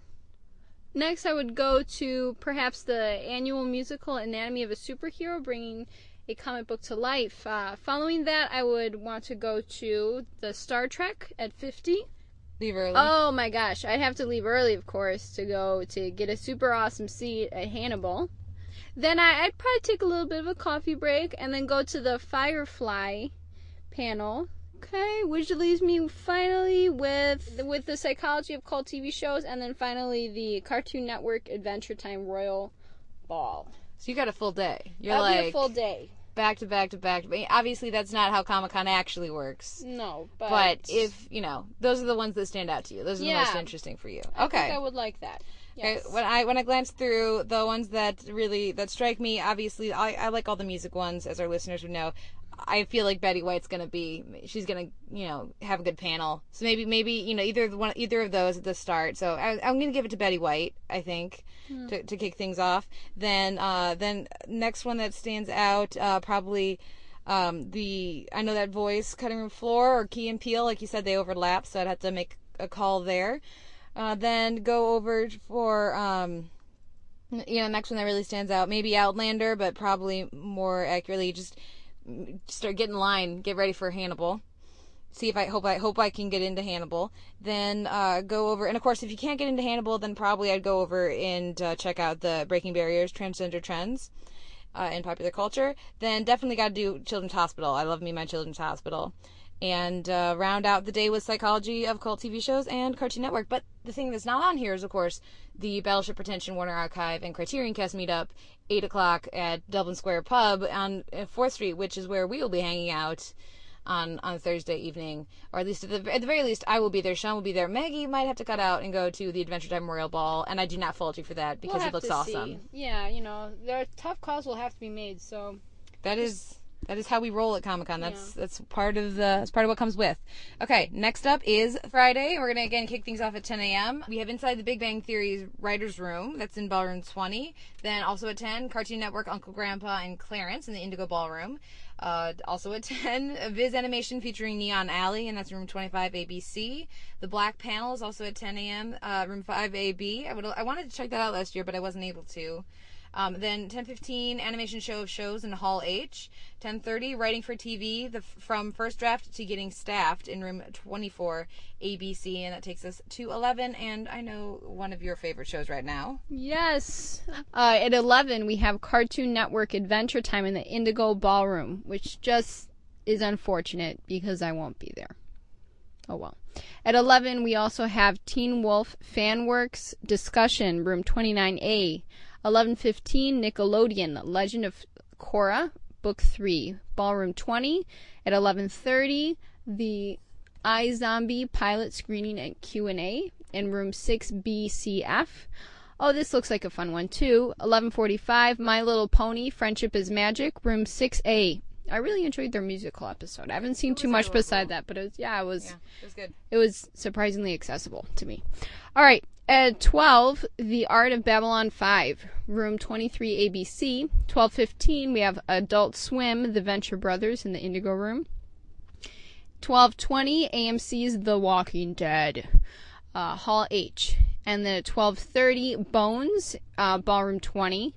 12:30 as well, Resurrection, room 6DE.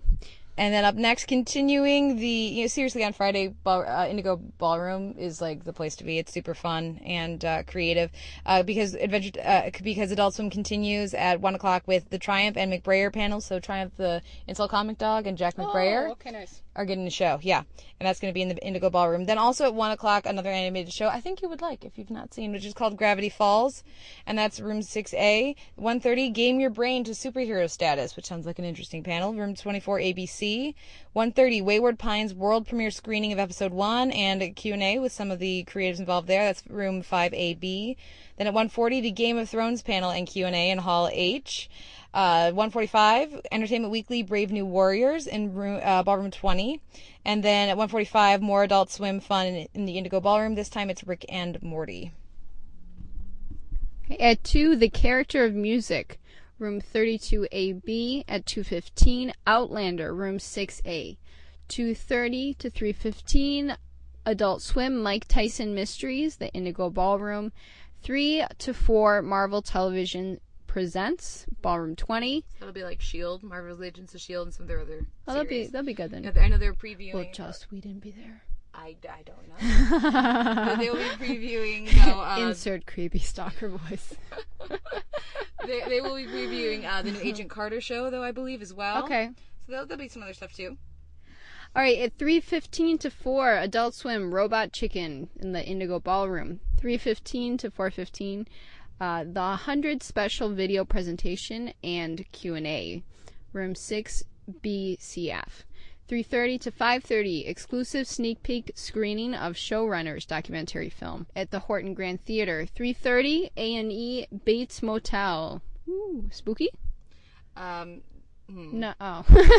oh. I'm not good on Bates Motel. I only watched Wah, the pilot. wah. Not a big fan, personally. Maybe. But that's gonna for those who Spooky are. how bad it is. no, it's not that. It's just you know. We we had the I had issues with the pilot. Those Okay. who've been listening for a while will be aware of them. Implied insult received. Okay, that's in room 6A. Well, I'm going to take the mic away before you get me into more trouble and say at four o'clock we have Bob's Burgers in the Indigo Ballroom, more animation fun over there. Then at four fifteen, the the original special video presentation and Q and A in Ballroom twenty. Four thirty is the Falling Skies season four panel in six BCF, uh, and uh, four forty five is History's Vikings Blood Legacy panel six A. Then at five, more, seriously, Indigo Ballroom, right? Archer screening and Q and A, yeah. And, and then we have at five, We Are Husbands, and you can too, of course, about uh, the web series Husbands with Jane Espenson, and I, I cannot remember the name of the co-creator, and I feel bad about that, but that's an, a web series you know some people are are fans of, and that's room uh, 23 ABC. Then we have the greatest geek movies and TV never made in room 7 AB, the Arrow special video presentation and Q and A in ballroom 20, Brickleberry. Room 24 ABC, Dominion, room 6D, and this one's bumming me out because I'm not going to be able to get to this one, I don't think. And that's Sleepy Hollow, room 6 BCF. I feel like that would be a really fun panel at Comic Con. I feel like the Comic Con crowd will be kind to Sleepy Hollow. But I'm going to give you the next one, which I know you would also love to see. Oh, oh, and I'm missing this. Okay. All right, guys. Six, Orphan Black, room 6A. All right. Also at six, The Science of Science Fiction. Ooh, that sounds interesting. Yeah, Room- that's always a good panel. Yeah, room 7AB. Uh, 615 to 715. Ah. Adventure Time, a totally algebraic dramatic reading in the Horton Grand Theater. That really sucks, man. Next year. Just Next year. Next year. Okay. All right. At 7 to 9, world premiere of Batman Assault on Arkham. Ballroom 20. 7 to 8, The Unexplained Files, room 7AB. 7 to 845. Oh, just kidding. Okay. 715, Banshee, room 6A. 730, Nobility on Earth, Meet the Crew of the Starship Nobility, room 5AB. Then we're rounding things out at 8 o'clock with How to Write a TV Pilot, room 23 ABC. Also at 8, Space Command, Bold Adventures in the Far Reaches of Outer Space. Uh, I feel like that's how you have to say that title. I was reaching my hand out in a exploratory like Gesture? Yeah. Room 25 ABC. Also at 8, Star Trek The State of the Franchise Fan Forum. Uh, room 28 DE, Intruders. Room 7AB, that's the new BBC America show. Then we have uh, Klingon Lifestyles, room 6A at 8.30. Yep. Uh, 8.30 for those podcast fans out there, The Thrilling Adventure Hour in room 8. Um, at 9, we have The Aquabats Super Show, The Saga Continues, room 25 ABC. Then from 9 to 10, Cartoon Network, A Lot of Funny, featuring Clarence, Uncle Grandpa, Steven Universe, and Gumball. And I believe they're going to be airing episodes of those. So that's an, and maybe a nice fun way to, you know, wind down the evening for those fans of those series. But that's going to be in room 7AB. So now let's take a, just a look at the day as a whole. Imagine that you are, you know, you, again, we're teleporting between rooms. We're not worrying about lines. Um, what, what would your Friday be? Well, now you're just being cruel because you know I can't go To Friday. You know, But okay, but we're imagining that you can. So, you know, let's have have some fun with that. What are we doing? Okay. So my first big adventure time at eleven, followed by hmm, I think perhaps a late entrance to My Little Pony. Okay. Okay, because I, I haven't seen a lot of it, but I like what I've seen. After that, I would skip down to Game of Thrones. Um, and oh, is um, Peter Dinklage gonna be there? I don't know.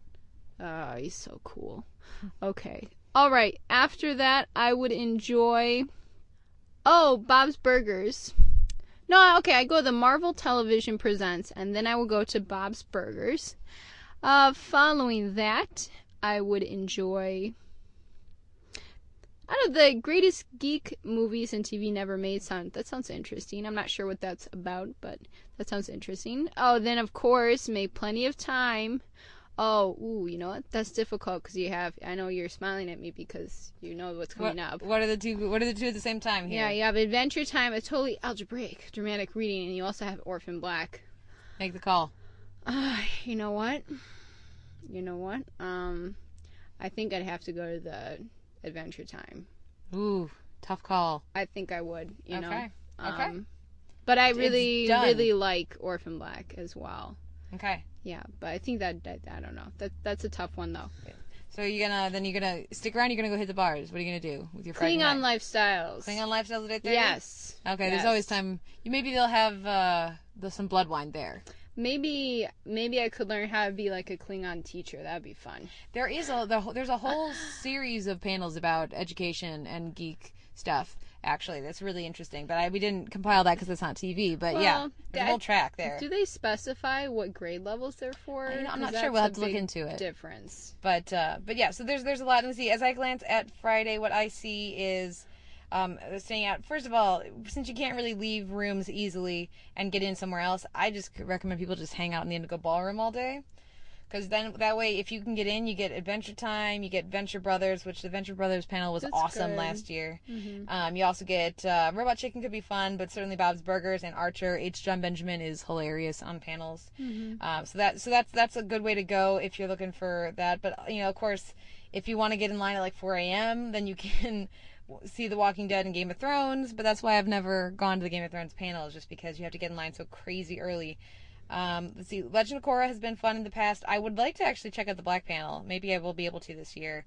Um, uh, Gravity Falls, I've enjoyed that. Um, and then I don't know. I think you know it's it's always good to try to wander into something you wouldn't necessarily think of, because you can be surprised and kind of discover something new, which is what I did when I wandered into the Science of Science Fiction panel a couple years back and actually had a really great time. Um, Sleepy Hollow, again, like I said, I also feel like that would be a good one for for Comic Con. Um, and maybe this is time for me to finally check out the Thrilling Adventure Hour, which I've been meaning to do for quite a while. So there's that as well. But lots of interesting programming on Friday. Let's move it over though to Saturday. Next up is Saturday, and we're going to kick things off at 10 a.m. with The Simpsons in Ballroom 20. Then at, also at 10 a.m., Cartoon Network Steven Universe in the Indigo Ballroom. 10 a.m. has Phineas and Ferb in Room 6A, as well as Why Not Serious? Comedy versus Drama and Animation, and that's Room 9. Uh, and then also at 10.30, we have Avatar The Last Airbender, Legend and Legacy, Room 24 ABC. And also at 10.30, Marvel Animation Presents in Room 6 BCF. At 11, there's Once Upon a Time in Ballroom 20. Also at 11, Cartoon Network, regular show in, in the Indigo Ballroom. Uh, again at 11, Costume Designers Guild, Costume Design in room 23ABC. At 11:15, there's Nickelodeon, Teenage Mutant Ninja Turtles, Booyakasha eh, in room 6A. At 11:30, inside the writers' room, Earth's Mightiest Writers, Reassemble in room 24 ABC and at 11:30 Mattel Monster High 2014 We Are Monster High in room 5AB. At noon, we have TV Guide magazine fan favorites panel in Ballroom 20. I know people tend to enjoy those. Uh, lots of woo girling at that one. Uh, at noon as well, we have uh, the Helix panel in the Indigo Ballroom.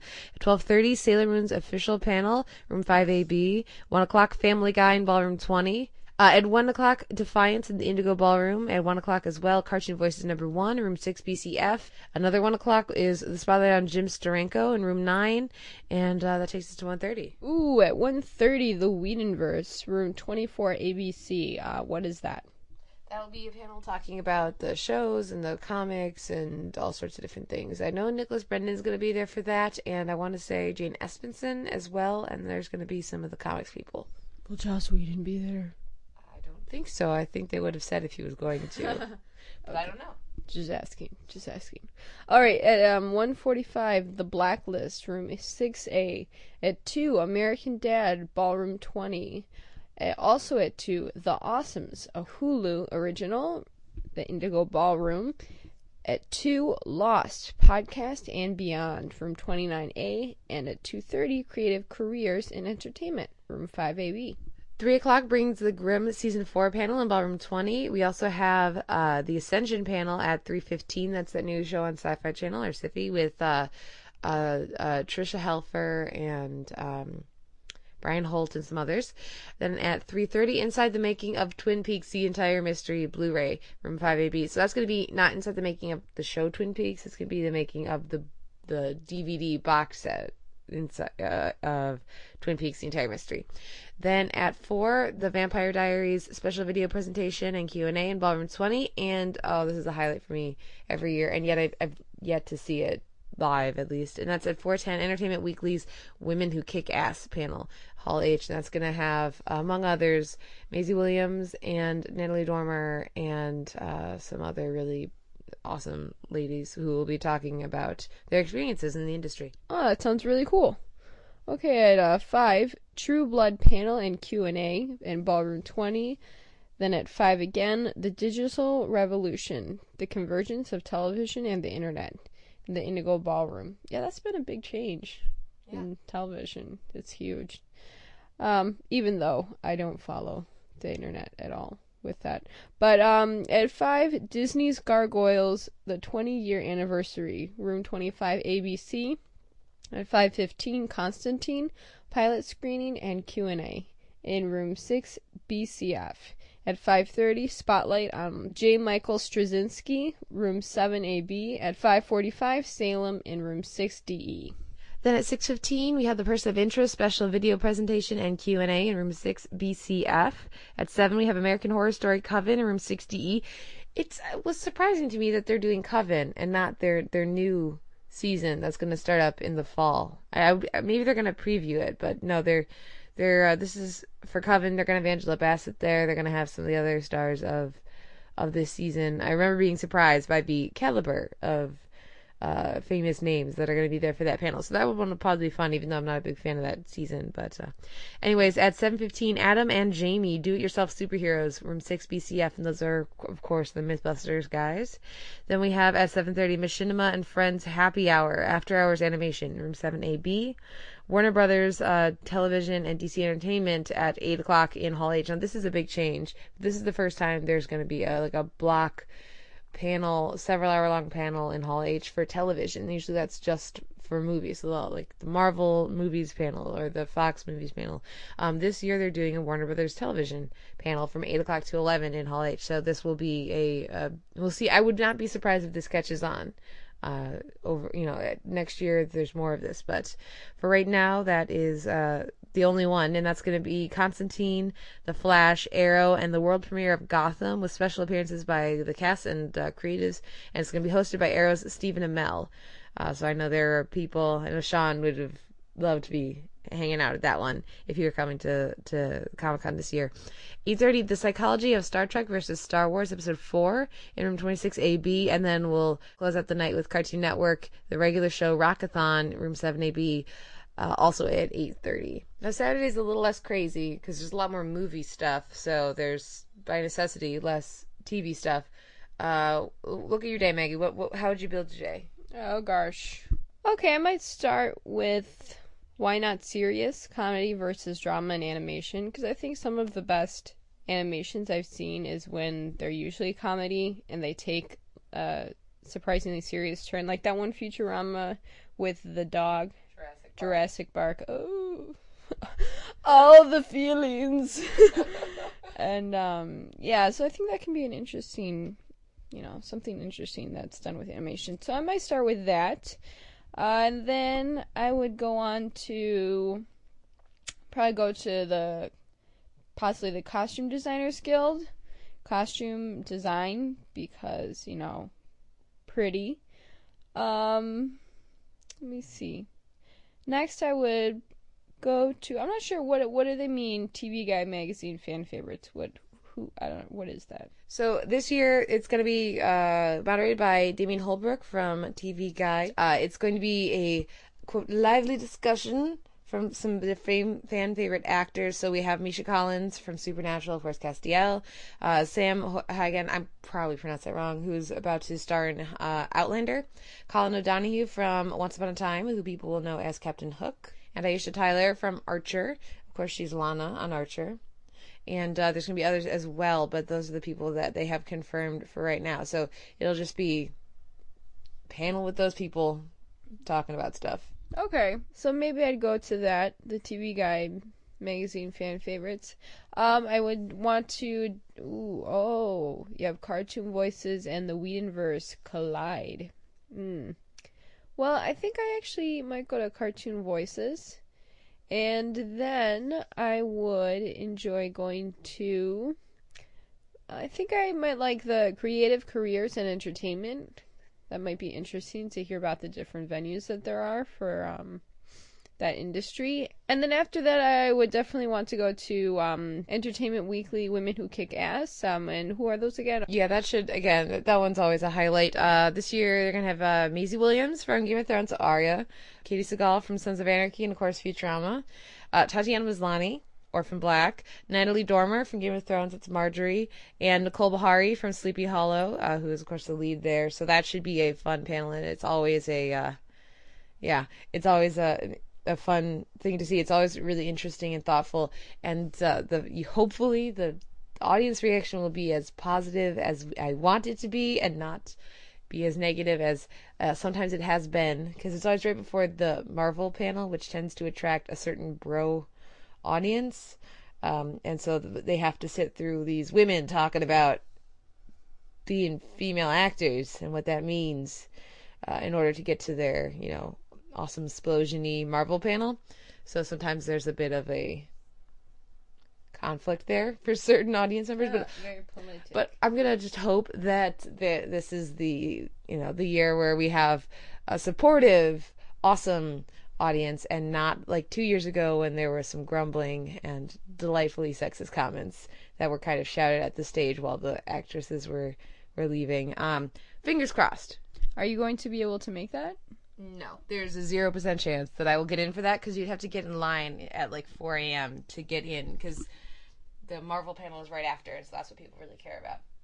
Okay, all right. Well, so there's that, and then after that, um, Is it time to cut out and go get some dinner? well, yeah, and I'm I'm kind of interested in the psychology of the Star of Star Trek versus Star Wars. What's that about? It's about the psychology of Star Trek versus Star Wars, and I would imagine that's one of those panels where they'll have some some psychiatrists or psychologists on the panel, and they'll talk about what these different things represent. hmm Okay, all right. So um, yeah, I may may might take a, a dinner break.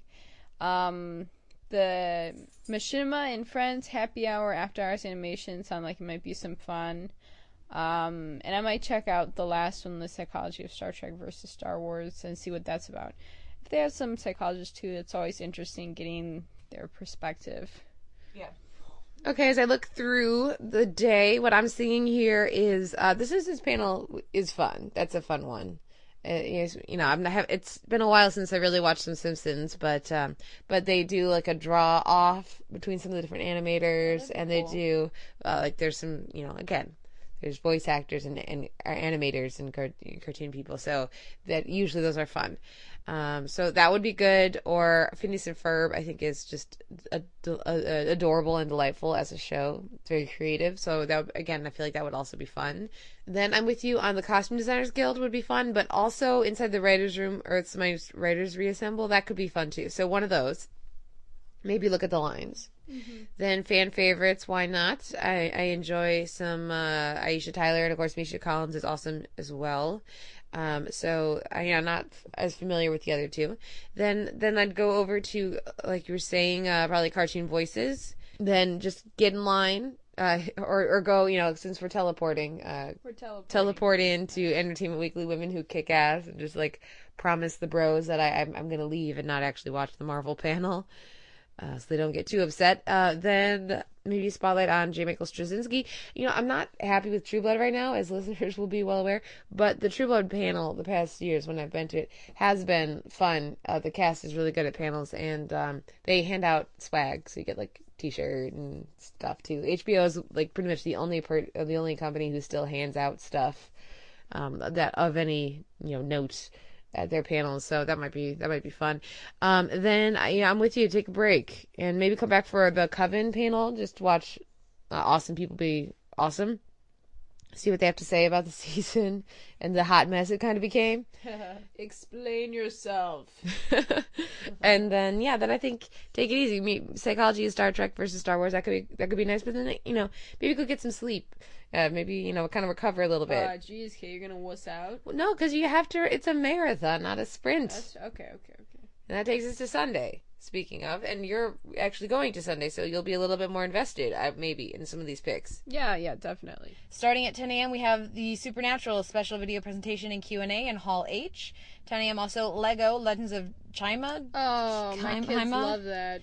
Yes, uh, room 25 ABC. Then we have at 10 world premiere of Scooby Doo Frankencreepy, room 6 BCF. Uh, 10:15 Sesame Street and Pop Culture, 45 years of spoofs on the street, room 6A. 11 a.m. The cross generational appeal of Doctor Who, from 29A.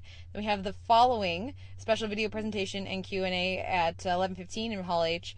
11:30 Cartoon Voices number two, and 11 uh, that's in 6A, and then 11:45 Teen Titans Go video presentation and Q&A in room 6 BCF. And Maglar, if you would take us out. Thank you. I shall. 12:30 Sons of Anarchy Hall H.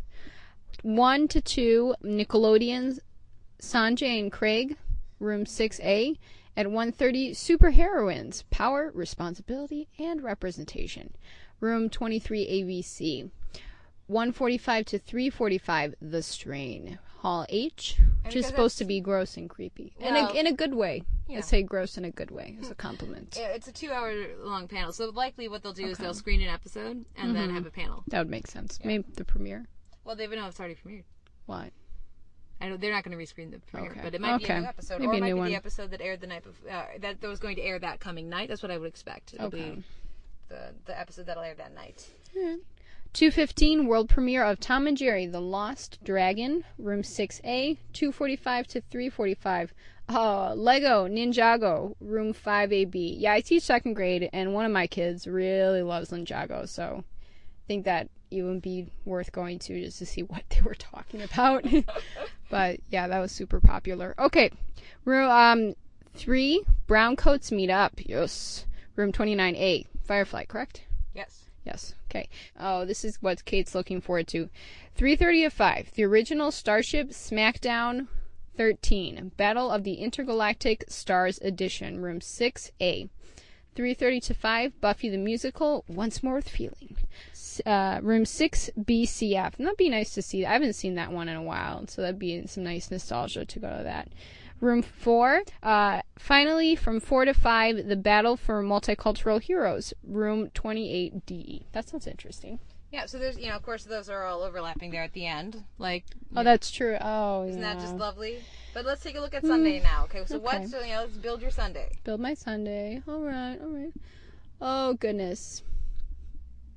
Okay, I, I didn't really watch Sesame Street as a kid, but um, as a primary teacher, I feel like I should check that out. Okay. So I would guess I would start with Sesame Street, and then uh, what's Cartoon Voices number Uh, two? That's going to be uh, voice actors talking about stuff. Well, you said that's fun, and Doctor Who is dead to me, so I'll do that. Okay. Okay. Um, that so cartoon voice is number two, and then, hmm, the I like the superheroines. That sounds interesting. So I think I'd go to that. Oh, you know what? I'd have to skip the Ninjago because Brown Coats is after that. What is that going to be about? People hanging out, brown coats hanging, hanging out. Just people milling around and talking. I've I've never been, so I'm not quite sure. You can who's find on, out. Who's on the panel? I, I don't know. Tell me. I don't know that there is a panel. You I are think it's just useless. brown coats hanging out. Well, I mean, that's what bars are for. So what's I don't know. okay, See, I don't we'd know. Have to, we have Uh, to do. maybe we have to explore. we'd have to and find guess. out. Have to have to explore. And um, oh, you know what? And then, hmm, well, Kate would want to go to the Starship SmackDown. Um, so that'd be a tough call because the Battle for Multicultural Heroes sounds like that'd be an interesting topic. But there's also Buffy at that time, and I would enjoy that as well. So I'd have to see. But to see how you feel. I'd have to see how I felt. Okay, so for me, the the supernatural guys do a good job with panels. So that one comes down to when you want to get in line, because that's the that's a mega line commitment. If you're going to try to get in at 10 a.m., like you're in line by 5 a.m. to try to get in for the first panel of the day in Hall H. Um, then, um, but if you don't, if you're not going to go that way, I'm with you. Go check out Sesame Street. Then I have more affinity for Doctor Who right now than you do. So cross generational appeal of Doctor Who works for me. Okay. But this is not the time. It's not the time. People want to who want to discuss this with us. They can come to the to the meetup. Okay. Uh, they can. And then uh, cartoon voices, like you said, that sounds like that would be fun as well. Super heroines, I'm with you on that one. I could also, you know, I could always use more Tom and Jerry in my life. That might be fun. Um, and then, of course, for me, it's all about the Starship SmackDown. It was one of my favorite things last year and the year before, and uh, I definitely intend to be there for that this year. So uh, we'll see what happens. You know, that's the plan, but the plan, you know, it's Comic Con. The plan falls out the window in the first day usually. So uh, we will be back in a couple weeks to wrap up our experience at Comic Con and talk about all of that. But uh, we uh, we want to hear what you guys are, are looking forward to at Comic Con, and if you're going to join us at the meetup. Like convince us to see stuff. You know, if there's something that you know we didn't mention that is actually really interesting. You know, should we go see it? What is it about? You know, etc. etc. etc. Yeah, we don't want to. It's always good to discover new things at Comic Con. So Mhm. that is our 2014 Comic Con preview, and uh, of all the various, so much TV stuff going on there. And we'll be back in a couple weeks to to talk about you know what we actually end up seeing. Ended up seeing. Maggie will take us through some of the offsite uh, things to experience for those who don't have tickets for a given day. Mm-hmm. Um, and uh, yeah, well, we thank you all for listening as ever, and we'll be back next week with another episode of the Televerse.